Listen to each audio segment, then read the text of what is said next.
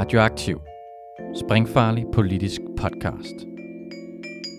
Følg os, like os, del os, læn dig tilbage og nyd en frisk blandet cocktail af skarpe vinkler, dybtegående analyser og farlige debatter. I dette øjeblik meddeles det, at Frederiksen har oplyst, at coronarestriktionerne i Hundige, Næstved og København er ophævet. Her er venstreorientering. Vi gentager. I dette øjeblik meddeles det, at Frederiksen har oplyst, at coronarestriktionerne i Hundige, Næstved, København og resten af Danmark er ophævet. Frihed til Hundige. Frihed til Hundige, til Næstved, til Hanstholm, til Hillerød, til København, i hele vejen rundt. I dag er det, nogen har beskrevet som befrielsesdag. Det er den 21. april, og i dag udløber en hel masse af de her coronarestriktioner, som der har plaget øh, danskernes tilværelse øh, det seneste lange stykke tid. Man kan igen gå på café, bar, restaurant og komme i magasin, og øh, er I lige så meget op at køre som øh, de folk, der, øh, der kalder det befrielsesdag Altså, jeg, jeg, jeg tror, jeg er ved at falde lidt ned igen. Altså, efter jeg streakede de sidste halvanden time, og hvad hedder det, drak syv flasker vodka, og derudover sådan brændte to bygninger ned i, i sådan en ren sejrsrus over at have besejret øh, de her coronarestriktioner, så tror jeg, jeg er ved at, sådan, at kunne sidde ned igen. Det, det, det er meget rart. Jeg har lige rullet mit øh, mørklægningsgardin op faktisk, fordi det havde jeg åbenbart ikke fået gjort i morges. Så sidder jeg her på mit værelse og hækler, mens jeg snakker med jer på Zoom, så jeg er voldsomt op at køre. Ja, og det er jo næsten en synd at bruge den her øh, dag på Zoom, nu hvor man igen kan, kan komme ned og få sig en, øh, en fadel. Men er det er en befrielsesdag jeg måske også, jeg ved ikke, jeg, jeg, det, der, der er med garanti nogen, der har haft et glimt i øjet, når de har, har sagt det og skrevet det på sociale medier jeg er ret overbevist om, at der er en del af dem, jeg har set, der har gjort det, som ikke øh, har altså, ment det med et glimt i øje, som, som rent faktisk mener, at det her er en af de vigtigste dage siden 1945. Kan der være tvivl om det? Ja, ja det synes jeg godt. Altså, jeg, jeg ved godt, at det, det er blevet fremstillet som, at vi har været underlagt jernlove, der har begrænset vores, øh, vores mulighed for at udfolde os. Men jeg, jeg, jeg tror bare grundlæggende, jeg synes, at vi har et problem, hvis, hvis vores sådan, forståelse af frihed, det er friheden til at, at gå i magasin og betale 150 kroner for en lunken banæs på Café Phoenix. Altså, så, så, så, synes jeg, så tænker jeg, der har vi et problem. Men ikke, at jeg ikke også er glad for det. Jeg, jeg, jeg glæder mig også til at kunne komme, øh, kunne komme ned på den lokale, og, og synes, at vi skal, vi skal glæde os over, at øh, vi nærmer os øh, en, en coronafri hverdag. Inshallah. Ja, og måske skal jeg også øh, introducere podcasten ordentligt. Det er venstreorientering, der er i jeres ører igen, og det er som sædvanligt mig, Kjartan, Asmus hey. og Camilla. Halløj. Og det er som sagt den 21. april 2021, og jeg skal love jer for, at øh, der sker ting og sager. Altså det er ikke kun befrielsesdag, eller hvad folk ellers har lyst til at kalde den. Det er også øh, domsdag, øh, og for nogen måske dommedag. Hvis ikke det giver mening nu, så håber jeg, det kommer til at give mening, når vi har været øh, igennem dagens program. Men, men lad, os lige, øh, lad os lige tage corona en lille smule videre. Hvad, hvad, hvordan synes I, det går? Hvad er, hvad er status, udover at vi øh, snart kan drikke os fulde igen? Er det ikke meget stabilt egentlig? Altså jeg, jeg, jeg, jeg tænker, at det, det er værd at hæfte sig ved, at sådan, tallene ikke er eskaleret, og at positivprocenten forbliver ret lav. Altså, når man kigger på de danske tal sammenlignet med de amerikanske tal, så ser det jo meget godt ud. Ikke? Altså, så det, det er jo nok lidt afhængigt af, hvad det er for en, for en ramme, man sætter det ind i. Ja, for hvis man sætter det ind i en, i en ramme af vaccinationer, så går det ikke lige så hurtigt, som vi havde håbet. Vel? Nej, men altså, Ej, jeg, jeg tror også, at folk var ret optimistiske om, hvor hurtigt sådan et projekt kunne udrulles. Altså. Ja, og, og så var der ikke nogen, der havde forudset den udvikling, der har været i, i forgangene par uger, med mm. at man har fundet ud af, at der er, øh, kan være nogle sjældne, men ret ubehagelige øh, bivirkninger ved den her AstraZeneca-vaccine, og måske også ved øh, Johnson Johnson-vaccinen, mm. øhm, som gør, at de lige nu er på hold, øh, og at AstraZeneca øh, til at blive genop øh, lige forløbig. Hvad, hvad er tænker, det er uklart, hvad der skal ske med AstraZeneca. Og, og jeg synes, altså en ting er, nu snakker vi meget Danmark, ikke? Men, men sådan hele den diskussion, vi har haft i Danmark, omkring hvilke vacciner vi vil have, afslører os bare noget virkelig grimt ved, hvordan vi sidder i vores egen lille privilegerede boble og diskuterer, om vi helst vil have Pfizer eller Johnson Johnson, og hvor høj dækningsgrad vil vi have, og hvilken risiko vil vi have. Og det er selvfølgelig, at det er jo valide medicinske argumenter, men der er også ret mange steder i verden, hvor man ikke har adgang til vacciner. Mm. Som er der, hvor man skal håbe, at man kan få vores skrald, eller købe deres til overpris, eller hvordan det ender. Mm-hmm. Ja, og det er jo, altså, i blandt andet Indien og i store dele af Latinamerika, der øh, oplever man øh, de største bølger af corona-infektioner. Øh, lige pt. Jeg tror, den, øh, for et par dage siden, der havde vi den globalt set øh, største bekræftede coronadag med flest nye tilfælde. Så altså, det, det kan godt være, at det ser bedre ud her, men øh, der er mange andre steder, hvor man ikke, øh, hvor man ikke kan gå i magasin endnu. Og, og, og som sagt, så er det jo ikke... Jeg, jeg aner simpelthen ikke, om det er muligt at få transporteret vacciner herfra til, øh, til Brasilien, hvis det var det, øh, der man vil placere dem, øh, uden at, det, uden at ødelægge dem. Men, men det er heller ikke som om, det er noget, der rigtig bliver, bliver diskuteret. Nej, altså sådan, jeg, jeg, jeg tvivler på, at det, det fører ind i et, øh, et stort og generøst øh, vaccinesolidaritetsprogram, at vi øh, at danskere ikke har lyst til at tage AstraZeneca øh, vaccinen. Altså, jeg, jeg synes, det er meget påfaldende, hvor tøvende og hvor bange folk er for de her vaccinationer øh, i forhold til, hvor, hvor farlige sygdommen er. Altså sådan, at hvis vi siger, altså som tallene viser til med, med Johnson Johnson, ikke, så er det en ud af en million, der får øh, de her blodproblemer. Og altså sådan, det, det er selvfølgelig noget andet, end, end når det er en vaccine, man tager en slags terapi, der har nogle bivirkninger end selve sygdommen. Men det er altså mere end en en ud af en million, der dør og får seriøse men af corona. Ikke? Så det er jo altså en slags afvejning, hvor man må se, for mig at se, hvem og hvad, øh, hvad det er for nogle risici, man, man vejer op imod hinanden. Og altså, jeg skulle sige, der er masser af steder rundt omkring i verden, hvor man er fuld, fuldstændig villig til at tage en AstraZeneca-vaccine, også selvom der er en ud af en million chance for at få blodpropper af det. Det var så Johnson Johnson, hvor det er en ud af en million. Ja, ja, jeg, jeg, jeg er ikke sikker på, hvad tallene er med AstraZeneca. det seneste, jeg hørte, er, at de danske sundhedsmyndigheder vurderer det til at være 1 ud af 40.000. Ja, det er også et helt andet tal, faktisk. Ja. ja. Øh, altså det er også bare lige for sådan at gøre det på det rene. Mm-hmm. Øh, det, det handler om, er jo, som du siger, at, at, at det er en ret alvorlig sygdom, og også en, altså risikoen ved at få corona er væsentligt større end risikoen ved at tage vaccinerne. Mm-hmm. Så det er jo også det, man skal stille op imod hinanden i, for mig er det meget absurd, at de her diskussioner altid kommer op omkring vacciner, ligesom øh, der kom diskussioner op omkring HPV-vaccinen, om den var forbundet til kronisk træthedssyndrom. At det virker helt absurd for mig, når så mange andre ting diskuterer vi ikke, og det er ikke for at lave en whataboutism, men som kvinde har jeg, fra jeg var 17 år, fået foreslået øh, piller med hormoner i af min læge, som der er væsentligt større risiko ved.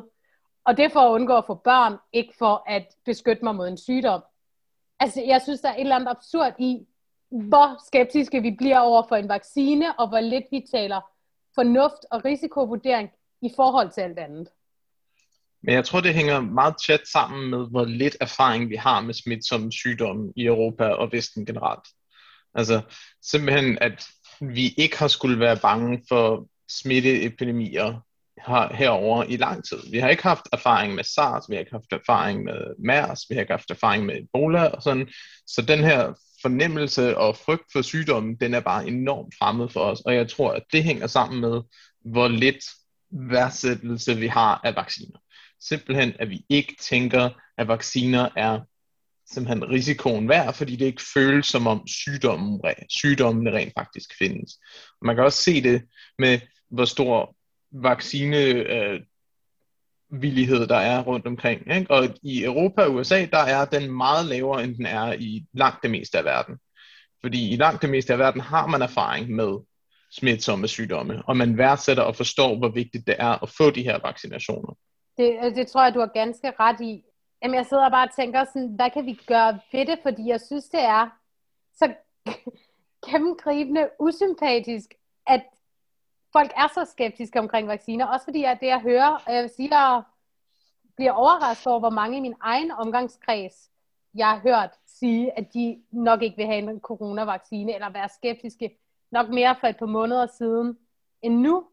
Og der har argumentet været, jamen, der er jo ingen under 30, der er døde i Danmark. Og sådan, okay, fordi du er under 30, så har du ikke et fælles ansvar.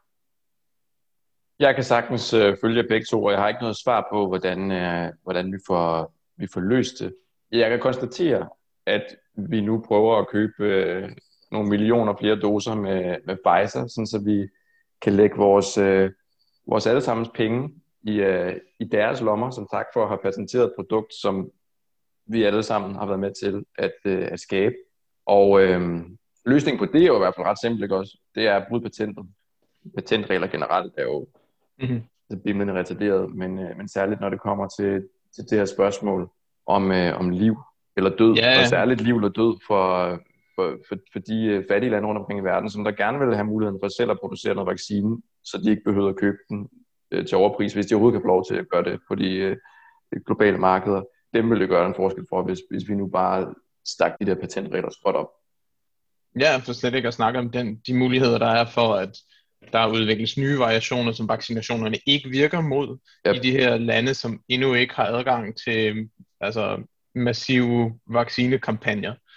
Så det her det er jo i virkeligheden en måde at gøre os alle sammen nødt til at tage nye og boostervacciner øh, næste år. Ikke? Ja. Så den her, den her tøven med at ophæve øh, WTO-reglerne omkring, hvad for nogen, og hvad man må i forhold til, til vaccinepatenter, det er jo noget, der tjener den danske medicinalindustri, og det er sikkert også derfor, at den danske regering stadig ikke støtter op om at ophæve vaccinereglerne omkring corona, men altså, det er enormt. Altså sådan, selv, selv på deres egne selvinteresserede øh, parametre, så virker det enormt selvmodsigende og selvundergravende ikke at ville øh, suspendere hvad hedder det, patentkravene. Enig i hvert fald dybt usympatisk, og øhm, ja, noget vi, øh, vi godt kunne tænke os, der blev diskuteret lidt mere politisk. Men øhm, jeg tænker egentlig, at vi skal prøve at lade, lade corona øh, ligge lidt nu, fordi vi har rigeligt andre ting, vi skal nå forbi. Som sagt har det været nogle øh, begivenhedsrige uger, vi har været igennem. Så hvad siger I til, at vi springer videre til næste emne? Og dig, Camilla? Jamen, fra en snak om noget, der er usympatisk, til noget, der er øh, virkelig usympatisk også. Så øh, lad os det. I går indgik øh, regeringen sammen med Venstre, Konservativ og Liberal Alliance en ny aftale om dansk indfødsret. Det er først ramt nyhederne sådan rigtig i dag. Øhm, og jeg ved ikke, hvor meget I har nået at høre om det, men øh, Fortæl lige for via en kort update, så øhm, er det jo en aftale, der er lavet for, at det skal blive sværere for dansk statsborgerskab. Det var overraskende. Ja. Blandt andet skal man nu have været i beskæftigelse 3,5 år ud af de sidste fire år, for at kunne få dansk statsborgerskab. Man skal, øh, man skal aldrig være fængselsstraffet, så det vil sige, at det er også et opgør med øh, sådan en almindelig retsforståelse øh, af, at når du har aftjent din dom, så skal du være i landet på lige vilkår med alle andre. Og så er der de to ting, som jeg især har bidt mærke i, at man fremover skal Folketinget, når de øh, stemmer om lovforslag om indfødsret, stemme om forskellige grupper adskilt, baseret på, hvor, hvilke lande man har haft øh, statsborgerskab i inden. Det vil sige, at man stemmer for sig om øh, øh, ansøgere, øh, der tidligere har haft statsborgerskab i andre nordiske lande, ansøgere, der har haft Det statsborgerskab. vil vi gerne have, ikke også? Det går jeg ud fra, at det er Ja. det, der er rationalet bag det. Det vil vi gerne have. Øh, ja, så er der kategorien andre vestlige lande. Det går ja. jeg også ud fra, at noget folk vil stemme ja til. Ja, tak. Så er der MENA-regionen, Pakistan og Tyrkiet. Åh, Og så er der andre ikke-vestlige lande. Kategorierne i sig selv er jo helt forrygte. I, I skal lige holde fast i stolen lidt endnu. Der, der kommer flere ting. Okay. Øh, Jamen Derudover- altså, mit, mit greb er sådan helt hvide knor. Altså, jeg kan, ikke- jeg kan ikke holde til spændingen mere, Camilla. ja, ah, men der er snart fuld plade på fascisme. Det kan jeg godt love dig. Øhm, derudover tilføjes der fem spørgsmål om danske værdier til indfødsretsprøven. Og det er efter rationalet, at det er vigtigt at vurdere, om ansøgeren har taget danske værdier til sig. Jeg hørte Markus Knudt kommentere på den i dag, øh, og sige, at det er jo vigtigt, at, at man for eksempel skal kunne svare på, at Muhammed-krisen handlede om ytringsfrihed. Nogle af os andre vil også sige, at det handlede om racisme rettet mod minoriteter, men øh, der er kun et rigtigt svar, og man At- skal svare rigtigt på de her fem værdispørgsmål for at bestå prøven. Er der også et spørgsmål om, øh, hvilken dansk politiker, der har forsøgt at øh, begrænse øh, almindelige borgers ytringsfrihed ved at true dem øh, med at tage fat i deres arbejdsgiver, hvis de er uenige med ham? Nej, men altså... Jamen, altså, Det- vejen til at forstå ytringsfrihed er at få tatoveret det på armen. Det ved vi Ej, det- alle sammen. det er tydeligvis ikke Ej, var det armen? Tak, mand. Ej, okay, jeg er faktisk ikke sikker på, at det er armen. her har jeg fået det tatoveret sådan på indersiden af lårene henover skrevet, ikke? Og sådan, så er det bare armen. Jeg føler mig meget snydt af min tatovør. Oh, ja, ja. Det, det, jeg ved ikke om, altså, du kan prøve at vise den til Markus Knudt, hvis du på et tidspunkt skal... Han blev sur sidst, jeg gjorde det. ja, men Camilla, det, det er jo, øh, altså som du siger, der er virkelig fuld plade på fascisme her, ikke også? Vi skal jo lige huske på, hvem der er, der kan søge om dansk statsborgerskab i forvejen.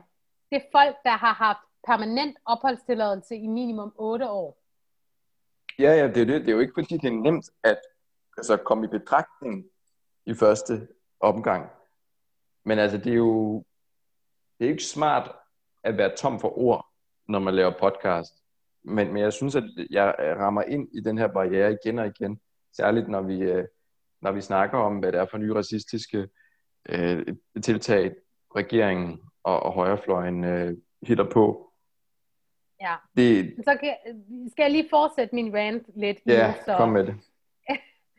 Øhm, fordi det, der er jo, at der er jo dispensationsordninger, men så skal det jo tages op i øh, øh, indfødsretsnævnet, hvad hedder det? Der hvor blandt andet Markus Knud sidder og skal vurdere, om øh, du skal have dispensation. Og det er jo heller ikke nemt. Og det, der så er lagt ud fra aftaleparterne omkring, om det her det er skævfødende i samfundet, det er, nej, nej, du har jo stadig ret til at bo og opholde dig i Danmark, og til at modtage ydelser. Men de to ting, du ikke har ret til, når du ikke er dansk statsborgerskab, dansk statsborger, er jo at stemme ved valg, som er en ret vigtig del af at tage del i vores samfund, Kunne man også til det danske pas. Så til at kunne rejse som dansker, til for eksempel at kunne være repræsentant for Danmark, som øh, jeg hørte nogle korrespondenter kommentere på det i dag, som ikke har dansk statsborgerskab, men skal rejse med et tyrkisk pas, som korrespondent for et dansk, nyheds, øh, korrespondent for et dansk nyhedsmedie. Altså det er jo en kæmpe begrænsning, ikke at have et statsborgerskab. Selvfølgelig, og øh, særligt taget betragtning af, at vi jo netop har en regering og en højrefløj, som konstant finder på nye måder, hvorpå at man kan udgrænse de mennesker, som der ikke er danske statsborgere, øh, og gøre livet mere surt for dem. Altså øh, sidste gang, der snakkede vi øh, de danskere, der sidder i Syrien i fangelejre. Vi kommer også lidt ind på dem senere, men, men det er jo netop et eksempel på, at det har, eller i hvert fald burde have en betydning, om man er dansk statsborger eller ej. Altså at, at det, det, det, der burde medfølge nogle rettigheder, og der gør det for de, for de fleste, ikke også?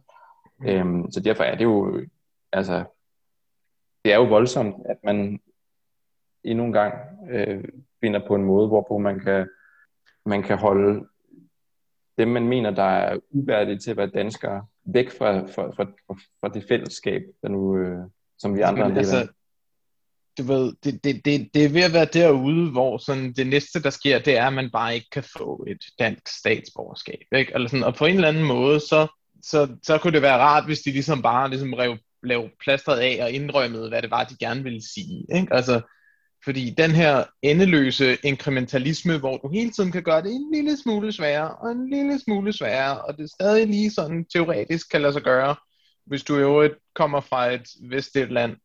Altså det er, jo, det er jo også en måde, at man kan blive ved med at iterere på den her samme symbolpolitik, som ikke gør nogen altså, meningsfuld forskel. Men det den gør, det er, at den kan blive ved med at være en måde at signalere til reaktionære og til højreorienterede vælgere, at man følger den samme linje. Ikke? Der er hele tiden et eller andet, man kunne eskalere, eskalere til. Og selvfølgelig vil jeg gerne have, at folk skal kunne få dansk statsborgerskab. Det håber jeg er, er, er tydeligt, at jeg, jeg joker en smule. Men, men sådan, der, er, der er også en, en, sådan, en strategisk øh, ting, der foregår, tror jeg, i det her med at vælge at, øh, at, at blive ved med at finde måder, man ligesom kan skære en lille, at gøre det en lille smule sværere, og gøre det en lille smule mere besværligt at blive dansk statsborger. Helt ja, det kan godt være, at det er sådan en symbolpolitisk motivation, der ligger bag det, men det er jo en hammerne ulighedsskabende politik. Nå, men det er jeg da helt enig i. Fordi altså. Det, er, altså, det gør, at det ikke er de samme vilkår at vælge at studere en årrække og være uden for arbejdsmarkedet, hvis man gerne vil deltage i demokratiet, og have nogle af de rettigheder, der følger med at være dansk statsborger, for alle, der er født i Danmark, mm. eller alle, der har lovligt ophold i Danmark, permanent ophold i Danmark. Det gør også, at der ikke er de samme konsekvenser, hvis øh, jeg havde begået øh, noget kriminelt, jeg kunne få fængselsstop for som 20-årig, som der er, hvis det var en, der øh, havde permanent ophold, men ikke statsborgerskab. Mm-hmm. Mm-hmm. Det, det har du jo helt ret i, og det er også meget interessant at se, hvordan det tjener kapitalinteresser, ikke? altså hvordan folk bliver tvunget til at tage jobs, og tit bliver tvunget til at tage dårligere jobs, fordi de ikke kan undgå eller undvære at have et job. Ikke? Så... Eller blive i dårlige jobs. Noget, som vi også vender lidt tilbage til senere. Der er øhm, fuld plade på fascisme, som du sagde, Camilla, og øhm, Jamen, jeg ved sgu ikke, om, om der er så meget at sige mere om det her lige nu, bortset fra, at vi, vi er vrede. Vi følger med i, hvad sige, det næste træk bliver. det er en venstrefløjs opgave at tale imod det her, og udtrykke sin vrede. Helt klart. Og gøre modstand mod det her, fordi det er så ulighedsskabende, som det er. Hørt, hørt. Men jeg synes det, eller nu siger jeg men, ikke fordi jeg er spor uenig, fordi selvfølgelig har du ret. Øhm, det jeg prøver at pege i retning af, det er, at jeg ligesom jeg, jeg synes, at vi, vi ligesom tager os selv i at kæmpe med at skulle finde på nye ting at sige, som de her inkrementalismer mm. ligesom tager et nyt skridt. Ikke? Og jeg synes, det er interessant at tænke over, hvordan vi strategisk og taktisk kan finde nye måder og anderledes måder at kæmpe mod det her. Fordi at det, jeg synes, vi ligesom kan se fra venstrefløjens kamp de sidste 10 15, eller måske i virkeligheden helt tilbage til, øh, til få-regeringen, ikke? med hele tiden at sige, det her det er, det er umenneskeligt, det er urimeligt, det er, det, er ikke en, det er ikke en taktik, der har virket for os endnu. Og vi har haft nogle små gennembrud her på det sidste, men langt hen ad vejen, så, så kunne det godt være, at vi skulle prøve at overveje, hvordan vi kan lægge, lægge strategien om, i stedet for bare, eller bare, bare. Selvfølgelig skal vi tale mod det. Det, det er mm. der ikke nogen af os, der er uenige med. Men jeg tænker, der er en åbning for at prøve at tænke over nogle andre strategiske måder at, at gå til den her kamp. Jeg, jeg tænker, at den centrale del i det må være netop ikke bare at sige, altså, at det her er noget, vi er uenige i, og det er forfærdeligt, men at prøve at præsentere en modpol. Altså, være, i stedet for at være defensiven, så gå i offensiven på den. Øh, sådan helt generelt at sige, at det skal være nemmere at blive dansk statsborger. Det skal være langt nemmere at være dansk statsborger. Mm-hmm. Og, og ligesom gøre det samme, når vi snakker om øh, altså antallet af flygtninge, der har Venstrefløjen igennem en årrække altså, gang på gang forsøgt at sige, nej, vi ønsker ikke, at øh, hele verden skal komme til Danmark. Øh, nej, vi mener ikke, at vi bare skal åbne grænserne osv. Og det, det virker jo tydeligvis ikke sådan på et strategisk niveau i forhold til at få folk til at øh, være øh, mere øh, solidarisk med dem, der ikke er født, født med øh, de samme privilegier, som vi er. Øh, og, og, altså, og det forstår jeg godt, fordi man præsenterer jo ikke folk for sådan, det, det, det positive modpol. Jeg vil elske en venstrefløj, der bare gik ud og sagde, jamen, vi skal, vi skal da åbne grænserne. Vi kan diskutere om, for, altså, hvor åbne de skal være, men grænserne, de skal åbnes. Vi skal have masser af flygtninge. Vi skal have masser af indvandring. Det skal være så nemt at blive dansk statsborger. Jeg vil elske det. Det synes jeg er en virkelig god pointe, også fordi de har jo argumenterne til det. Ja. De kan jo sagtens stå på mål for at sige, nej, vi vil rent faktisk godt integration. Vi vil gerne, at folk skulle kunne tage del i det danske samfund, at folk skulle kunne have deres liv her, at de skal tage del i godt naboskab, og hvad ved vi. Mm, og derfor vil vi gerne give dem et dansk statsborgerskab, så de kan deltage på lige vilkår mm, med alle præcis. andre. Det er det, vær, vær aggressiv på den front, i stedet for, at, øh, at det hele tiden bliver sådan et, et, et sted, hvor vi skal forsvare os, øhm, og, og derved ligesom bliver, altså acceptere alle præmisserne, debatten foregår på, om at øh, vi ikke skal tåle, at der kommer folk øh, til, som der ser anderledes ud. Altså det, det, det, det er mit bedste bud, Asmus. Jeg synes, det lyder som et, som et godt bud. Altså, så skal vi bare prøve at overtale nogen inde på borgen om, at vi har ret. ja, det, øh, hvis, der sidder, hvis der er nogen af jer, der lytter med, så, øh, så, så tag det lige op på et gruppemøde. Eller inviter os med ind til et gruppemøde. Så skal vi nok øh, præsentere en, øh, en velformuleret og gennemtænkt plan for det her. Vi kan godt tage ind på et Zoom-møde, hvis I har behov for nogle argumenter eller lidt rygdækning. Det. Sagtens. Skal vi ikke sige, at det var, øh, det, var det for, øh, for, for den her fascistoide tænkning? Og så um, går vi videre til det næste, vi, uh, vi skal forbi. Og det næste, vi skal forbi, det er noget, som altså, lidt i tråd med, med befrielsesdagstemaet, vi startede med, som vi skal fejre, tænker jeg. Hvad det sker sjældent. Ja, og det er, at øh, Derek Chauvin, den tidligere politimand, som slog George Floyd ihjel i Minneapolis sidste år, mm-hmm. er blevet dømt. Han øh, blev øh, fundet skyldig i alle de forhold, han blev anklaget for, og nu øh, afventer der så en, øh, en strafmåling. Så han er nu øh, officielt morder, og det er blevet ja. øh, etableret, at han ligesom blev slog, øh, at han slog øh, George Floyd ihjel det øh, tænker jeg, at det er værd at være, være glad for. Altså måske ikke sådan eksalteret, fordi det, det er jo noget, der i virkeligheden bare burde være sådan rent selvfølgelig også, men at det er en rimelig lav bare, sådan, ja, at når ja. man har en 10 minutters video af en, en mand, der træder på en anden mands nakke, og øh, sådan manden, der bliver trådt på, dør, så kan man godt konkludere, at, det, at han gjorde det. Ikke? at, at vi skulle igennem så meget byråkrati og så meget arbejde for at bevise, at øh, et mor var et mor, det er jo rimelig bekymrende. Men er stadig, stadigvæk altså en positiv udvikling, at, øh, at han rent faktisk blev dømt. Det er jo helt enormt sjældent, at det sker. Lige præcis. Det siger lidt netop noget om, øh, om samfundet, om det amerikanske samfund, øh, om, øh, om retssystemet, øh, at det er noget, vi ligesom kan, blive blive glade for. Men i virkeligheden ligger det også lidt i, i, i tråd med det, jeg godt kunne tænke mig at spørge jer om. Øh, og det er, hvad, altså, hvad så nu? Hvad skal, der, hvad skal der så ske? Altså, vi kan jo kun være glade, hvis det her på sigt fører til større retfærdighed for racegjorte mennesker, der udsættes for politivold, og et opgør mod en voldelig kultur i det amerikanske politi. Ja, og spørgsmålet er, om det, altså, gør det det? Altså kommer det til at ske? Altså hvad er det, der skal ske? Vi... Altså, fordi Jeg tror, det... det er en åbning for reformændring. Men det handler om, om den bliver grebet, og om den bliver grebet de rigtige steder. Om der er nogen, der tør på et politisk plan kæmpe mod øh, politiets øh, fagforbund i USA, som er vanvittigt stærke. Mm. Ja, altså sådan, sagen i sig selv er vel symbolsk, ikke? At det gør ikke... Altså, det, det er selvfølgelig rigtigt og nødvendigt, at Derek Chauvin kommer i fængsel for at myrde en mand, men sådan sagen i sig selv gør jo ikke verden til et anderledes sted, og den her domsfældelse er jo øh, noget at blive glad for, men sådan, det er ikke en radikal ændring af det amerikanske system. Og det er stadig enormt svært. De, de juridiske regler og de juridiske baggrunde, så det der hedder qualified immunity, altså hvor der er en særlig høj bevisbyrde for at dømme øh, politibetjente, når de gør noget, mens de er på arbejde.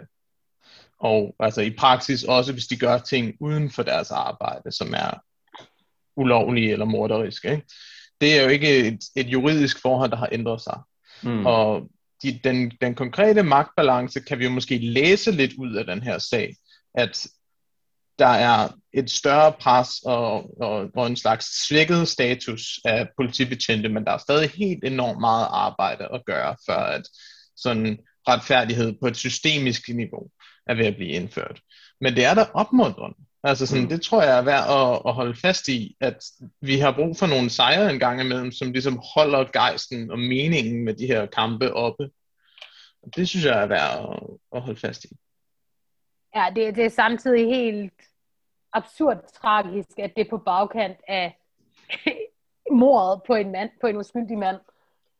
Jeg tror, for mig er det egentlig mindst lige så interessant, hvad der sker øh, med de to andre betjente, øh, der skal for retten i George Floyd, eller i sagen om mordet på George Floyd. Fordi det handler også om sådan et, øh, et kollektivt ansvar øh, mm. hos politiet, eller sådan om politiets rolle, og hvordan politiet går til borgere. Forstår I, hvad jeg mener? Altså, ja, ellers så bliver det sådan et rådent kar, der udøver ja. for meget vold. Jeg synes, det er ret afgørende, om der også placeres et ansvar hos dem, og om det leder til flere domsfældelser i lignende sager. Fordi det er jo ikke mere end, altså det er jo ikke mere end en uge siden, at en betjent skød en på klodshånd, øh, en sort mand på klodshånd, fordi hun tog fejl af sin strømpistol og en pistol. Du skal jo heller ikke skyde en med en strømpistol på klodshold. Og, og, du, og de ja, der strømpistoler du, du, er heller ikke du, ufarlige. Altså folk dør af at få de der kæmpe stød til hjertet, ja. så de er også dødelige våben, selvom de selvfølgelig er mindre dødelige end normale pistoler. Og det er jeg er jo ret sikker på, at det som uh, politibetjente ikke er muligt at tage fejl af de to våben. De er, uh, de er nej, ret forskellige. Nej, altså. øhm, men, men Camille, jeg synes, det er nogle rigtig gode pointer, du siger der. Uh, og jeg synes i virkeligheden, så... Um, George Floyds forsvar er en af dem, der har sagt det her bedst, nok uforvarende. Øhm, han i sit forsvar, nej ikke George Floyd, undskyld, Derek Chauvins øh, forsvar, øhm, i sit forsvar af, af Chauvin, så sagde han jo, jamen, øh, min klient, han gjorde bare det, han har, han har lært, og det kan godt være, at det er et forsvar fra, et dårligt forsvar for, for Chauvin, men der er jo en sandhed i det. Fordi det er jo, det er jo et systematisk, øh, strukturelt problem, den måde, altså amerikansk politi, og jo også politi ja, herhjemme og alle andre steder, øh, tilgår øh, folk med en, øh, med en anden hudfarve. Og, og derfor mm. er det jo, der skal selvfølgelig noget reform til. Vi har også tidligere snakket om det. Altså reform er selvfølgelig helt basalt og et absolut minimum. Så kan man snakke om abolishing øh, politiet, det man vil, men i virkeligheden så, altså den store rod er problemet, ikke også? Den er jo sådan endnu dybere strukturelt. Altså, så længe at man har, vi har et kapitalistisk samfund, som udgrænser nogle mennesker, øh, og særligt minoriteter økonomisk, så vil vi som samfund jo finde på måder at bekæmpe dem her på. Så, så det er jo, altså man kan sige, der er jo, der er jo mange forskellige planer, hvor at, alt afhængig af, hvor man tager fat, så vil det have en, en større øh, effekt, og det bliver spændende at se, om, om der er nogen, der har lyst til at tage fat noget sted overhovedet. Øhm, eller om det netop bare bliver, at nu har man fået dømt Derek Chauvin, ham som man ligesom, altså billedet, det går også knæet på halsen, og så øh, er folk tilfredse med det. Eller om, altså sker der mere, bliver de andre dømt for ikke at have grebet ind og for at være medskyldige, eller hvad kommer der til at ske? Det, det bliver nogle spændende bliver nogle spændende uger, måneder, og det bliver, det bliver spændende at se, tænker jeg også, hvordan folk reagerer på det her. Altså, folk stod jo klar med, med høtyv og fakler, i det tilfælde, at han ikke var blevet dømt. Men hvad, hvad sker der nu? Altså mister øh, den her bevægelse momentum? Det er svært at sige, ikke? Altså, vi må, vi må se, hvad der sker. Men jeg synes alligevel, at øh, altså sådan, det, der, der er noget sigende i forskellen på, hvad der skete her, og hvad der skete tilbage i 90'erne med Rodney King. Mm. At med Rodney King, der havde du også altså en, en, en fuldstændig utvetydig film øh, optagelse af flere politibetjente, der bare tævede en, en mand, uden at han havde gjort noget, eller udvist nogen som helst form for trussel. Og de blev frikendt jo. Og her er han så ikke blevet frikendt. Um, og jeg tror, at det er i hvert fald ikke fra altså Black Lives Matter øh, øh, organisatører eller øh, hvad hedder det, dem, dem, der kæmper for, for politireform, at man skal være bange for, at de, de bliver snydt af, af den her sag. Mm. Spørgsmålet er snarere, om det er de, øh, altså kongressens demokrater, der, øh, der lader sig stille tilfreds med den her procedurale øh, succes, kan man kalde det. Ikke? Ja, for man kan jo, de, kan jo, de kan jo sige nu, jamen, øh, altså, det, systemet fungerer jo. Mm-hmm. Altså det er et bevis på, at hvis øh, man slår nogen ihjel på en måde, som man ikke må, så, øh, så bliver de dømt. Altså, jeg tror ikke, vi skal forvente meget af Biden-regeringen. Altså, det, det er lidt tilbage til den, til den pointe, vi har, vi har ramt et par gange her på programmet, med at man, de her parlamentariske politikere, dem får vi ikke noget ud af, medmindre vi tvinger dem til at gøre det, vi gerne vil have. Altså, så, så selv, selvom der er sympatiske mennesker i kongressen, og det, det er der jo heldigvis kommet med de sidste par valg, så, øhm, så kræver det stadig helt enormt meget organisatorisk og øh, agiterende arbejde og tvinge de her politikere til at tage de rigtige og de sympatiske valg, som vi gerne vil have, og som retfærdigheden ville kalde på, skulle ske. Det er sandt, Asmus. Og øh, jeg tænker, at det egentlig er nogle fine ord at øh, afslutte den her historie med. Før, før vi lige helt sætter til den, så bliver jeg bare nødt til at give jer en lille interessant øh, stykke fakta, som jeg har stødt over den anden dag, øh, som vedrører det her. Altså mål på budget, der bruger amerikanerne mere på politi, end alle andre lande i verden bruger på, øh, på deres militær, bortset fra Kina, og så selvfølgelig USA selv. Altså det er 119 milliarder dollars hvert år. Det siger noget om et land, og hvad det er, man ikke er, ikke er i stand til at give sin befolkning, hvis, man, hvis det her det er, er vejen, man vælger at gå. det siger enormt meget om et land. Altså jeg vil bare sådan, jeg vil gerne sætte det i kontekst af, at nu går jeg rundt herover på gaderne i New Haven, ikke? Altså, og der er virkelig mange fortov, der er i stykker. Og øh, hvad, gadelygter, der ikke bliver fikset. Og sådan, altså det, det er helt basale infrastrukturelle issues, som man ikke kan vedligeholde, og som man ikke kan holde i orden, når man prioriterer så mange penge til en voldelig så lad os kalde det, altså sådan, det, det de vil kalde en ordensmagt, men det er altså sådan, det, det undertrykkende, voldelige statsapparatur, som holder simpelthen folk fra at gøre det, de gerne vil. Det siger så meget om, om prioriteringen af offentlige udgifter, at, at ofte så handler det jo ikke om, hvor meget man er villig til at bruge, fordi de stater, der påstår, at de ikke bruger meget på offentlige udgifter, de bruger dem jo bare Ja, det er det. Der politi. ja, Det så man har jo råd til, Ja, ja, selvfølgelig. til ordentlige skoler, til, øh, til at alle mennesker kan have et godt liv, men man bruger det bare på at gøre nogle mennesker hammerne udsatte. Og, Ja, det er det. Man bruger, man bruger dem på at, at straffe folk for at være desperate, i stedet for at sørge for, at de ikke er desperate. Mm. Og vi skal huske på, at det ikke har nogen effekter. Eller sådan, det, det har den effekt, at sorte mænd bliver skudt. Ikke? Altså sådan, det, det er helt klart en meget, meget stor og negativ effekt. Men det har jo ikke de, en, de effekter, man strukturelt set er interesseret i. Altså, man får ikke mindre kriminalitet af at have flere politibetjente. Tværtimod. Mm. Man får heller ikke mere gadesikkerhed af at have flere politibetjente. Tværtimod. For mange mennesker så betyder flere politibetjente, at de er mere usikre på gaden. Ja. Og, og det, man siger, det, det hjælper så ikke heller, når politiet kommer kørende i, øh, altså i tanks øh, og lignende øh, køretøjer, øh, klædt ud som øh, bomberydder, og jeg ved ikke hvad.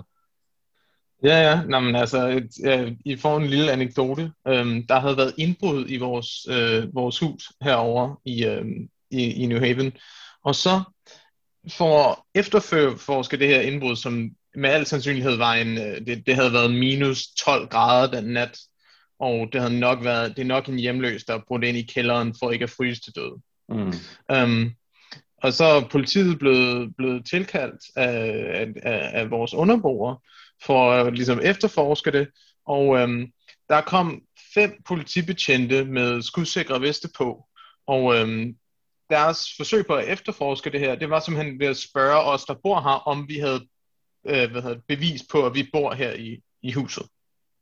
Og de er selvfølgelig, altså, ærligt talt er jeg glad for, at de ikke har fundet ud af, hvem der har brugt ind, fordi det er bare nogen, der vil blive straffet for at forsøge at overleve, ikke?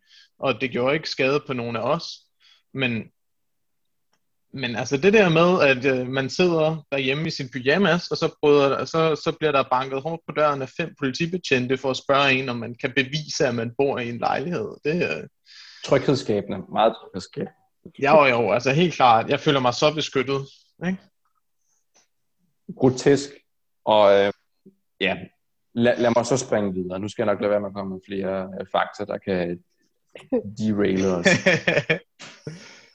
øhm, det jeg tænkte, vi skulle snakke om, det var, at øh, det var noget, vi også snakkede lidt om sidst. Sidst der, der behandlede vi det her med, at der sidder danske børn fangelejre i Syrien og, og rådner op. Og lige efter det skete, så blev der i Folketinget indgået en, øh, en, en aftale om at øh, nedsætte en hurtigarbejdende kommission, der har frem til den 15. maj, til at se på, om man faktisk kan få de her børn hjem uden deres mødre, vel at mærke. Og øhm, hvad er sådan vores instinktive reaktion på det? Få nu de mødre hjem også. Altså sådan, selvfølgelig skal de der børn ikke traumatiseres yderligere ved at blive taget fra deres mødre. Altså hvad er det for en forrygt, misforstået form for omsorg, der tror, at, at man bare kan hive børn fra deres forældre, uden at det sådan skader dem, eller at det skulle gøre dem på en eller anden måde taknemmelige over for Danmark, at de har Danmark efterlader deres mødre til at blive øh, altså forarmet, hvis ikke øh, voldtaget og dræbt nede i, i, i de her lejre. Altså, det, det, det forstår jeg virkelig ikke, at man, man, man synes er nogen som helst ordentlig løsning. Jamen, jeg vil sige, jeg, jeg, altså, jeg tror, at, øh, at du begår en fejl i at tænke, at, at, at, at der ligger også sådan en, en omsorg bag den her aftale. Altså omsorg Nå, for, nej, det har du selvfølgelig ret i. det, det, altså, jeg... Jeg, tror ikke, jeg tror ikke, det er det vigtige. Jeg tror, man er, man er, man er blevet presset så meget på, at, øh, at man bliver nødt til at tage de her børn hjem, øh, at det går man modvilligt med til at undersøge, om man kan, uden at tage deres møder med hjem, og så skriver man hul i, hvordan de her børn de ellers har det. Hvis nu man gik op i, hvordan man havde det, så vil man selvfølgelig ikke lade dem sidde og rådne op i, øh, i endnu flere måneder, mens man prøver at finde ud af, om man kunne traumatisere dem yderligere ved at tage dem fra deres familie. Øhm, Nej, men jeg, jeg tror, vi er tilbage til den der naivitet, jeg simpelthen endnu ikke har været i stand til at lægge frem mig, hvor jeg stadig synes, at, at politik bør handle om at løse problemer og, og hjælpe folk i stedet for den her I stedet for at skabe dem. Ja. ja. Jeg er væk med den, Asmus. Ja, ja, ja, men altså... Ja. Og det... Men det er jo, som vi snakkede om sidst, helt absurd, at man vil gå så langt for på sådan en symbolsk plan, at, øh, at gå til kamp mod landsforræderi, eller hvad det er, man tænker, og, og dyrke folks øh, sådan hævnfølelse over, at der er nogen, der har støttet islamisk stat. Så man vil både sætte øh, øh, nationale sikkerhedsinteresser, hvis det er det, man synes er vigtigst over styr i øvrigt, øh, ikke tage ansvar for egne statsborgere, men lade dem ligge hos øh, de kurder, der har kæmpet mod islamisk ja. stat. Øh, sådan ret absurd i forhold til, hvordan vi øh, meget hurtigt gerne vil øh, øh, hvad hedder det, hjemsende folk, der har begået noget kriminelt i Danmark, og ikke er danske statsborgere. Øh, og så er man villig til at øh, fuldstændig traumatisere børn og øh, seks kvinder. Det er, og, det er, så, det er så vanvittigt. Det er, det er så, så ulækkert, og øhm, det bør lige bemærkes, at, at SF og Radikale Venstre også er med i den her aftale om det her, der bedst kan forstås som en syltekrukke. Men Camilla, det du nævnte øh, lige før, øh, du sagde altså hjemsendelse, og det er i virkeligheden det, jeg tænker, vi, øh, vi skulle ind på nu. For det her, det handler jo ikke, det med Syrien handler ikke bare om, at vi ikke vil hente folk hjem til Danmark. Det handler om, at vi meget gerne vil sende folk til Syrien. Danmark har nemlig som øh, det eneste europæiske land øh, besluttet, at vi skal begynde at hjemsende syre med øh, midlertidig opholdstilladelse, eller har haft midlertidig opholdstilladelse, de skal fratages, og så skal de sendes tilbage til Syrien. Øh, og det er vel og mærke ikke fordi, vi vurderer, at der er mere sikkert, end alle mulige andre lande vurderer, der er i Syrien. Det er simpelthen fordi, vi politisk har besluttet, at vores øh, tolerancegrad for, hvad vi kan udsætte folk for, den er, den er noget højere, højere. Så selvom folk, der vurderes, at folk kan sendes tilbage til øh, enorm usikkerhed og en vis sandsynlighed for, at de får en bombe i hovedet, eller på anden måde bliver øh, tortureret, fængslet, slået ihjel, for fuld, så er det noget, som vi bare har det helt cool med. Og derfor så ja, altså, er regeringen nu i gang med, med processen med at øh, forsøge at sende, sende syre tilbage. Og casen til det her, det er sådan, der ligesom har fået historien øh, til at rulle. Det er den her studerende Aya, som meget gerne vil, øh, vil blive her i Danmark, som helst ikke vil tilbage og udsættes for de farer, som, øh, som hun flygtede fra med sin, øh, med sin familie.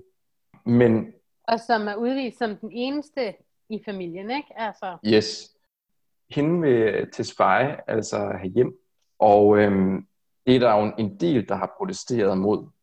Og med Tesfayes svar til det, det var blandt andet, jeg citerer, vi kommer ikke til at have en bunke for folk, der har været i fjernsynet, og en anden bunke for folk, der ikke har været i fjernsynet. nej, der burde slet ikke være nogen bunker. Camilla, Nej, men den, den, den retoriske move er også bare så at sige sådan, nej, vi har ikke tænkt os at tage højde for, hvad der rent faktisk er på færre med de her mennesker, eller hvad det er for noget far, eller hvad det er for nogle menneskeliv, vi tager stilling til. Fordi det han jo siger, når han ikke vil tage stilling til dem, der har været i, i fjernsynet, det er, at han ikke vil stå til ansvar for, at det er rigtige mennesker, der bliver sendt hjem. Eller sendt hjem. De er jo ikke hjem, vel? Der bliver sendt til Syrien, det er nogle murbrokker. Ja, altså han, han, han har jo ikke lyst til at tage ansvar for, at det er et rigtigt menneskeliv, der bliver ødelagt og troet og altså sat over styr, fordi at hans regerings øh, øh, politi- politiske linje er umenneskelig.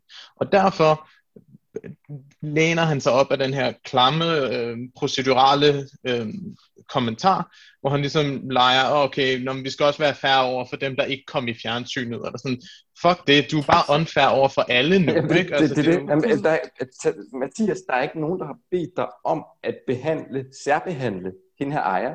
Du skal behandle dem alle sammen ordentligt. Du skal sørge for, at der ikke er nogen af dem, der bliver sendt tilbage til forfølgelse og tortur og øh, krig. Og altså, jeg er med på, at man kan diskutere, hvor langt man vil gå i det her. Altså sådan, hvornår synes man, der er sikkert nok til, at man sender folk tilbage? Altså personligt, så er jeg klar til at gå ret langt i forhold til, hvor lang tid man skal holde på folk. Jeg synes, vi skal Jamen, holde på folk, indtil de lige- selv har lyst til at tage hjem. Ja, Præcis. og jeg Men- synes også, at man er nødt til at anerkende, at, øh, og det er faktisk ikke engang sagen her, men når mennesker flygter, så er de jo nødt til at genopbygge et liv. Så kan du ikke efter to år sige, selvom der skulle være sikkert, nu skal du hjem igen. Du kan heller ikke efter 10 år, hvis der skulle være sikkert, der hvor de rejser sige, nu skal du rejse hjem igen, men er nødt til at respektere, at mennesker lever liv. Det er jo totalt retraumatiserende at sige, nå, nu ser der nogenlunde sikkert ud, så må du lige forlade alt, hvad du kender, alt hvad du har opbygget, karriere, familie, venskaber, Mm. hej hej. Dermed Det er ikke sagt, at der ser sikkert ud. tankegang. Dermed ikke sagt, at det her det er overhovedet ikke relevant for den her sag, fordi der er på ingen måde sikkert i Syrien. Det snakkede Mm. vi også om sidst. Det, du kommer tilbage til Assads torturfængsler. Det kan godt være, at øh, man ikke selv er personligt forfulgt, men hvis nu der er nogen i ens familie, der er flygtet fra militærtjeneste, så ved vi også, at man er i risiko for at blive fængslet og tortureret som straf til dem. Du er i risiko på alle mulige måder. Plus det, Det- det er et land, hvor 90% lever under fattigdomsgrænsen. Det kan vi heller ikke sende mennesker tilbage til. Den her politiske linje er det rene barbari. Og enhver sådan kald til proceduralisme, eller et forsøg på at påstå, at det er andet end bare total ligegyldighed over for vigtigheden af menneskelig liv og mennesker generelt, er løgn og altså decideret umenneskelighed. Og jeg synes simpelthen, at man burde skamme sig helt enormt meget over og prøve at prøve at fremføre den her fucking politiske linje. Enig, og det er jo netop et politisk valg det her. Altså politisk valg for, hvad det er, altså hvad det er, man vil udsætte mennesker for. Altså hvornår man synes, at de skal sendes tilbage til, hvor de er flygtet fra. Øh, og det er usmageligt, at se ministeren og andre politikere på at gemme sig bag altså dem, der træffer beslutninger, altså afgørelser i de, i de her sager. Men det, øhm, det bliver spændende at se, hvad, hvad der sker i sagen nu, for det viser sig jo, at øh, den rapport, der ligesom ligger til grund for, at man vurderer, at nu kan, nu kan man godt sende, øh, sende folk tilbage til Syrien, at de kilder, der er blevet øh, interviewet til den, de, øh, de er ikke enige i den konklusion, vi er nået frem til. Altså, at der er sikkert nok til, at man kan sende folk tilbage. Så vidt jeg kunne læse mig til, så er det nu 11 ud af 12 kilder, der ligesom undsiger øh, den her øh, danske konklusion. Og den sidste kilde, han er øh, general i den syriske hær. Så jeg er, ikke helt, jeg er ikke helt sikker på, at, at han er sådan helt uvildig i sin vurdering af, hvorvidt der er sikkert i Syrien eller ej. Vi kan også foreslå Mathias... Ej, tag videre, Asmus. Jeg siger, man kunne foreslå Mathias, at han overvejer, hvem han erklærer sig enig med her. ja, det øh, viser mig, hvem dine venner er. Vi håber, der kommer til at rykke sig noget på den her øh, front. Øh, der er i hvert fald nogle, øh, nogle støttepartier, som der øh, lægger noget pres på. Det skal så også øh, lige understreges, at et af de støttepartier, der lægger pres på, øh, Radikal Venstre, selv var med til i øh, 2015 at, øh, at udtænke og lægge stemmer til den, øh, den lov, som nu gør, at, at vi kan tage midlertidigt ophold fra folk og, og sende dem tilbage. Så øh, det kan godt være, at de, øh, de har ændret holdning, og det skal man selvfølgelig have lov til, men øh, det vil klæbe mig at påtage sådan noget ansvar i den her situation. Ja, det er nok meget at forvente, selvom det kunne være rart. Det er det nok desværre, ja.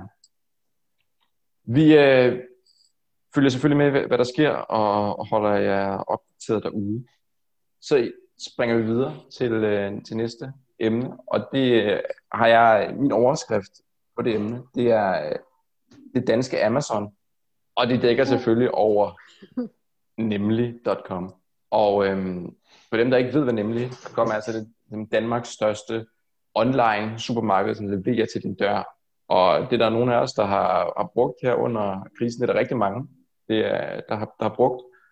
Men politikken har her i den forgangne øh, uge, sammen med andre, afsløret, at det er nogle helt horrible forhold, som nemlig chauffører og lagerarbejdere, de arbejder under. Altså vi snakker 70 kroner i timen, vi snakker om øh, bøder til chauffører for at komme for tidligt, for at komme for sent, for at ikke at levere ordentligt.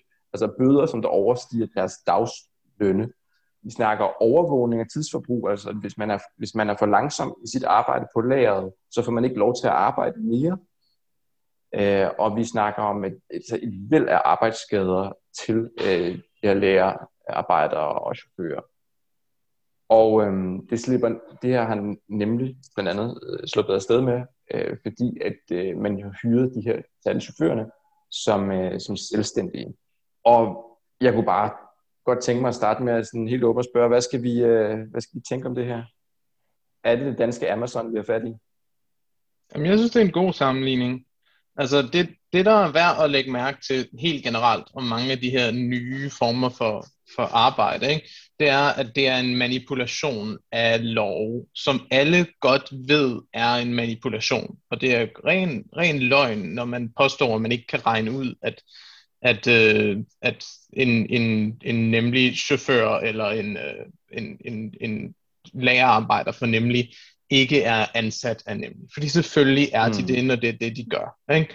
Og det her med at klassificere dem som selvstændige, det er en måde at bryde konkurrencelovgivningen, fordi at så behøver man ikke betale løn, som man ellers ville. Og man lægger ansvaret over på den enkelte øhm, arbejder, i stedet for at det firma, som sætter de systemiske rammer, får ansvaret for det. Og det er ikke et forsøg på at finde en bedre måde at give service, eller en bedre måde at distribuere mad, eller løse nogen som helst problemer bedre. Det er kun en måde at manipulere systemet til, at man kan udnytte folk hårdere og kraftigere, end andre kan ifølge loven. Og det er jo noget, vi har set med, med flere virksomheder i løbet af de sidste par år, med Uber og med Volt og andre også. Og det viser jo også, at der er virkelig et behov for, at fagbevægelsen træder i kraft. Nu har vi hatet så meget på fagbevægelsen og deres manglende initiativ flere gange i podcasten, så vil jeg mm. bare sige, det er nu, I skal træde i karakter og kæmpe for dem, der arbejder. altså fagbevægelsen har været alt for længe om at gennemskue, hvad der foregår her, og alt for længe om at tage ansvar for at hjælpe de her mennesker. Og hvis ikke de er villige til at hjælpe de her mennesker, så synes jeg, vi er ude i et sted, hvor sådan, at det, man, bliver, man bliver nødt til at spørge sig selv meget konkret, hvad er det fagbevægelsen bidrager med, hvis de ikke kan stoppe mennesker fra at blive udbyttet og slidt op på den her måde? Og stop, altså, jeg vil dog sige, altså, jeg tror, at 3F er i gang med at køre sager eller, eller kampagner. Jeg, jeg tror med konflikter også, ja. Jeg tror med konflikter imod nemlig.com. Og det, det er selvfølgelig første skridt, men der skal også lave et, et opgør med den her måde at ansætte øh, mennesker på og omgives lovgivning. Altså det, det kræver også et større skridt for fagbevægelsen for at kæmpe mod noget strukturelt. Ja, jeg vil sige, at det er ikke bare fagbevægelsen. Altså det her, for mig, der er det, der, for mig der, og det ved jeg godt, I ikke mener, men jeg synes, det er vigtigt at holde sig for øje, at det her jo er et, et politisk spørgsmål. Og jeg lader mærke til, at Peter Hummelgaard, vores beskæftigelsesminister, øh, kuffertslæberens søn fra Kastrup, han, øh, han var ude at sige, udtale til politikken, og jeg citerer igen, problemet er, at den absolut øvre middelklasse, der måske bor på Østerbro, får leveret varer, som de betaler 9 kroner for i fragt. Og der bliver jeg bare nødt til at sige til Peter Hummelgaard, nej, problemet er, at vi har en beskæftigelsesminister, som der lader det her ske på sin vagt. Dude, du har magten til at ændre det her. Altså det er på din vagt, det sker, at de opretter sådan pro forma selvstændige kontrakter med de her chauffører, sådan så de kan udbytte dem. Jeg er med på, at vi har den her altså en opdeling af, af arbejdsmarkedet, som vi nu har herhjemme. Men når den ikke fungerer, og det har den tydeligvis ikke gjort i det her tilfælde, og jeg tror heller ikke, at den, altså, at den kan komme til at løse de her problemer, så er det jo politisk, man må gå ind og gøre noget ved det. Og det har du bare ikke gjort som minister. Så i stedet for at føre den der sådan, identitetspolitiske kulturkamp, hvor alt det skal, alt ondt i verden, det kommer fra nogen, som der har Claus Lyftbjerg stående i bogreolen. Prøv at tage en lille smule ansvar selv. Jamen, jeg, jeg, jeg synes, vi skal, vi skal foreslå beskæftigelsesministeren, at han læser op til en uh, dansk indfødsretsprøve, så han kan blive mindet om A, hvad danske værdier er, og B, hvad den udøvende magt er for en størrelse i den danske stat. Fordi det tyder på, at man ikke, ikke husker, at udøvende magt har til opgave at udøve magt. Hvad er den udøvende magt?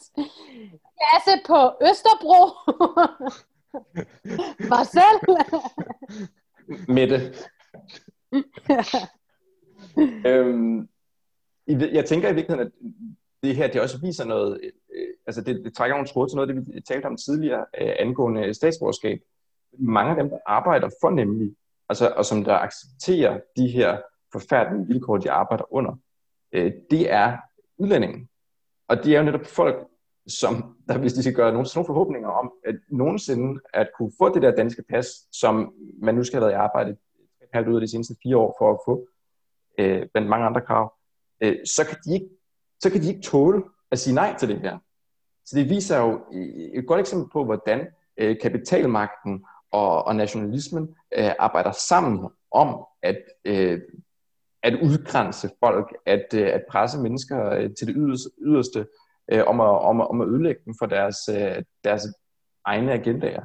Ja, og altså det er jo ikke engang, der er jo mange af dem, der arbejder for nemlig.com, der ikke, ikke engang har øh, permanent ophold i Danmark, så deres øh, blotte sådan, øh, øh, ret til at, at kunne blive i landet kan afhænge af deres indkomst. Det kan det nemlig også, ja. Mm. Og så er der jo også altså, nogen, der er forsørger og andre ting, som, altså det er jo det, man har hørt historier om fra lærerne, at, at det er ikke ligegyldigt, om du arbejder tre timer, eller om du kan arbejde ni timer, hvis du har børn og forsørge. Præcis. Og så er det, du kravler op på en hylde, i stedet for at vente på, at der kommer en gaffeltruck og henter varer ned til dig. Det er det, fordi hvis, ikke du, hvis du spilder tiden, og du ikke uh, ligesom er, har en grøn smiley hele tiden, så får du ikke lov til at arbejde mere. Altså, så, så er der ikke noget på bordet derhjemme. Og det er så helt grotesk, at vi, altså man kan sige de ting om, altså sådan folk, der arbejder på dansk jord, det er dit ansvar. Eller nogen steder for den sags skyld, ikke? Ja. ja, jeg kan trods alt ikke holde Peter Hummelgaard ansvarlig for amerikanske løn- og arbejdsvilkår, men, men det kan man sgu her. Øh, det er fucking dit ansvar, mand. Tag dig sammen. Ja. Ja. Nå, men det, det er også meget vildt, hvordan at altså de, de her mennesker, de postulerer deres egen ansvarlighed, og de simpelthen tager, tager den her retoriske position, hvor de ligesom præsenterer sig selv som den her ansvarlige, altså tit hvide midalderne mand, ikke? Altså sådan, som ligesom oplager og pålager og opdrager på befolkningen om, at de skal være ansvarlige, og de skal øh, købe dyre fragt, i stedet for at tage ansvar for det, der helt eksplicit er deres eget job. Ja, det er uværdigt. Og det er selvfølgelig også uværdigt bag det her foretagende. Der er ham, der skummer fløden. For øh, hver gang der er nogen, der sætter deres, eget, øh, deres egen sådan, liv og lemmer øh, i spil for at kravle op på en reol, det er Danmarks rigeste mand. Øh, det er Anders Poulsen. Det er ham, der også ejer bestseller. Han er ikke, han er ikke kun en, øh, en fare for vores allesammens øh, æstetiske sans. Han er også en fare for de mennesker, der arbejder under han, ham i hans her. Jamen, bestseller laver jo, han laver så mange sympatiske ting. Der er også noget med nogle fabrikker, øh, oh ja, der det er ikke rigtigt. er blevet lukket i Myanmar, fordi øh, selvom at overskuddet fra de fabrikker går til at støtte militæret, og der er flere ting involveret i det, ikke? Altså, jeg synes, at, at, at vi på mange måder måske har at gøre med sådan en dansk Amazon, uh, Jeff, uh, Jeff Bezos her. Ja. Ja, nå, men, øh, jeg, jeg er ret solgt på den sammenligning. Jeg synes, det, det illustrerer mange ting. Vi er også begge to skaldet. Ja, næsten i hvert fald.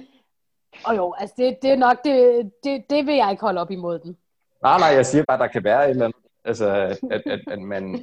Jeg ved ikke, om man, man mister håret, hvis man... Om det er sådan en sideeffekt af at, øh, at, at være så moralsk bedrevet. Ikke det, man sagt, at alle, der mister håret, er moralsk bedrevet.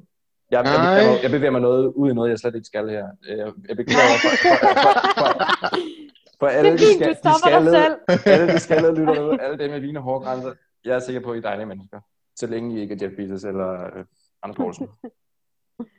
Jeg synes, vi er ved at være ved vejs ende, men før vi øh, kommer helt i mål, så er der lige, øh, så er der lige to personer, vi skal lige give et shout-out til. To, der er blevet taget med, med fingrene i kædhusen. Ja, Alleged- nogen jeg har snakket om før. Ja, nej, jo, ja, jo. Den ene øh, tror jeg ikke, vi har snakket om før. Åh, oh, det må vi. Det, jeg ved, vi har snakket om ham før. Vi har snakket om, om, om begge to. Den første, jeg vil nævne, det er Morten Messerschmidt, og selvom det er lang tid siden, vi har talt om ham, så har vi snakket om ham før. Og grunden til, at vi skal nævne ham i den, i den her episode, det er selvfølgelig, at han nu af bagmandspolitiet bliver tiltalt for svindel med EU-midler og dokumentfalsk. Det er Melter og Fældt-sagen, som øh, er ved at nå et, øh, kritisk øjeblik, øh, hvor bagmandspolitiet mener, at de har så meget øh, dokumentation, bevis for, at øh, Morten Messerschmidt faktisk svindlede med de her EU-midler til øh, Dansk Folkepartis, øh, for at afholde Dansk Folkepartis øh, sådan, øh, sommermøde, øh, møde, at, at han skal, skal bedømmes for det. Det bliver spændende at se. Ja, ja, og Jamen, nu, øh, nu er det jo jeg ikke krydser bare fingre nu på, er det også dokumentfalsk, meget sådan overlagt, åbenlyst dokumentfalsk, hvor der fået bruger en ansat i Dansk Folkepartis underskrift, som om hun var ansat på det hotel, de var i. De Det var er- på. Det er sådan fremragende amatøragtigt. Jamen, han skal være, hvis han bliver kendt skyldig, så øh, er der jo mulighed for fængselsstraf, så skal han være glad for, at han har et dansk statsborgerskab. Det tror jeg, han er meget, meget glad for mange, øh, Ja, mange år det var siden. faktisk øh, utrolig fjollet sagt. Det ved vi godt, han er glad for. Ja, ja, ja.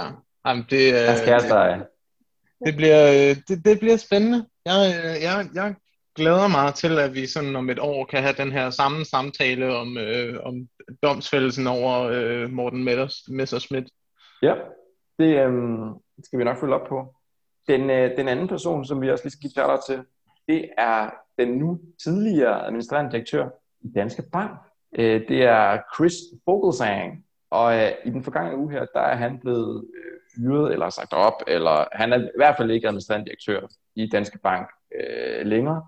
Og det er han ikke, fordi at han er blevet mistænkt for hvidvask i den hollandske bank, hvor han tidligere arbejdede. Og man kan sige, på en og samme tid, så at forstår man godt, okay, man vil ikke have nogen, der er anklaget for noget lovligt til at være en direktør, men på den anden side, så må man sige, så har han bevist, at han kender Danske Banks øh, sådan, kerneområde godt, hvis han også tidligere i sit, øh, på sit CV har hvidvask stående det, det er meget sjovt, ikke? Altså, vi, vi er ved at, jeg ved ikke, om det, om det er fjerde eller femte film i, uh, i sådan den her sådan spionkomedie om Danske Bank. Og uh, hvad hedder det? Sidst, sidst så handlede det om, om Letland og, og Østeuropa, og den her gang så handler det om, hvordan de ansætter kriminelle. Altså sådan, det er bare en kriminel organisation. Altså sådan, jeg forstår ikke, hvorfor vi bliver ved med at lægge eller jeg ved det selvfølgelig godt, men altså, det er meget, vi bliver bare ved med at lægge land til den her kæmpe store kriminelle organisation, som, øh, som bare får lov til at fortsætte med deres kriminalitet. Jamen, nu er det jo en hollandsk kriminel, øh, så Monik han skal udvises lige om lidt. øhm, men ja, det, det er jo utroligt sigende, at øh, da han blev ansat, så hed det sig, at øh, bestyrelsen havde lavet en grundig øh, proces omkring den her ansættelse, lavet en god baggrundstjek, sikker på, at der ikke var noget at komme efter. I virkeligheden har de jo bare fundet en, de tænkte var bedre til at drive hvidvask videre end, end de forrige. Præcis. Det kan jo også godt være et grundigt baggrundstjek, og sådan, ja, den her gang skal vi have en kompetent kriminel. Ja. Jamen. Men altså, som uh, ham, der uh, stjal de falske guldhorn i Jelling for 20 år siden, eller sådan noget, sagde, hvis du skal være en god 20, hvis du skal være en 20 så skal du være god til dit arbejde. Det må jo også være princippet i Danske Bank. Det, det, altså 100 procent. Det tror jeg, han bliver sikkert også belønnet med et, øh, med et fint gyldent håndtryk, tænker jeg, vi skal, vi skal regne med. Ja, alt andet vil overraske mig. Men øh, Camilla, du sagde i virkeligheden noget øh, tidligere, da vi snakkede sammen øh, i dag, som jeg synes var ret, øh, ret rammende. Og det var det her med, bare fordi vi ikke er overrasket over, at det her sker, og det gælder både med Morten Messerschmidt og med Danske Bank, øh, så kan vi jo ikke normalisere det ved ikke at tale om det. Vi bliver nødt til at snakke om det. For, fordi ellers så vil det ligesom være sådan en accept af, når jeg er sådan. Jeg er nødt til at pointere, hvor grotesk det er, når det sker. Mm-hmm. Og pointere, det... at der er ofre bag det her. Altså det er folk, de snyder for penge. Ja, og, og andre 100... folks kriminalitet, de uh, enabler. 100 procent. Det er bare sådan, det er på vej ud i sådan, altså absurditet, der næsten er svært at, at, at processere, ikke? Altså, at man bare kan blive ved og ved og ved og ved med det her. Øh, og at det, det synes at være et, et, et overlagt projekt fra Danske Banks øh, bestyrelse, at man bare sådan tænker, at altså, det vi kan slippe afsted med, det slipper vi afsted med, og åbenbart slipper vi afsted med det hele, så... Det tror jeg simpelthen altså, På den måde minder Danske Banks bestyrelse ret meget om Socialdemokratiet i regeringen. Hvis øh, du har støtter, der støtter dig, uanset hvor vanvittigt du opfører dig, og hvor meget kriminelt lort du laver, så bliver du jo bare ved. Ja, det, jeg tror, det er grundsætningen i øh, det meste af finansverdenen, hvis jeg skal være ærlig. Og derfor, kære lytter, så kommer I også til at høre mere om Danske Bank. Kan jeg garantere jer for. Det skal nok, der skal nok komme mere i den her øh, thriller af en historie, og Ja, altså, jeg synes, det er meget at... sigende for sådan en øh, øh, krimikomedie, eller hvad det var, vi kaldte det før, øh, at der er en ny skurk hver gang. Det er det. Altså en ny sådan, skurk i toppen. Det er ligesom James Bond. Man kan altid finde en ny, øh, mere aftræret skurk. Jeg, jeg håber, det er en med klap for øjet næste gang. Ah, det vil være så godt. Altså enten klap for øjet eller aliens. Det, jeg håber på aliens næste gang. Vi, øh, vi skal selvfølgelig nok følge med. Og øhm, jeg tænker med det sagt, så er vi nået til, til vejs ende i dagens episode. Tak for de gode input, og tak fordi I har lyttet med derude i, i stuerne. Mm-hmm. Vi øh, høres ved. Hej hej. Hej.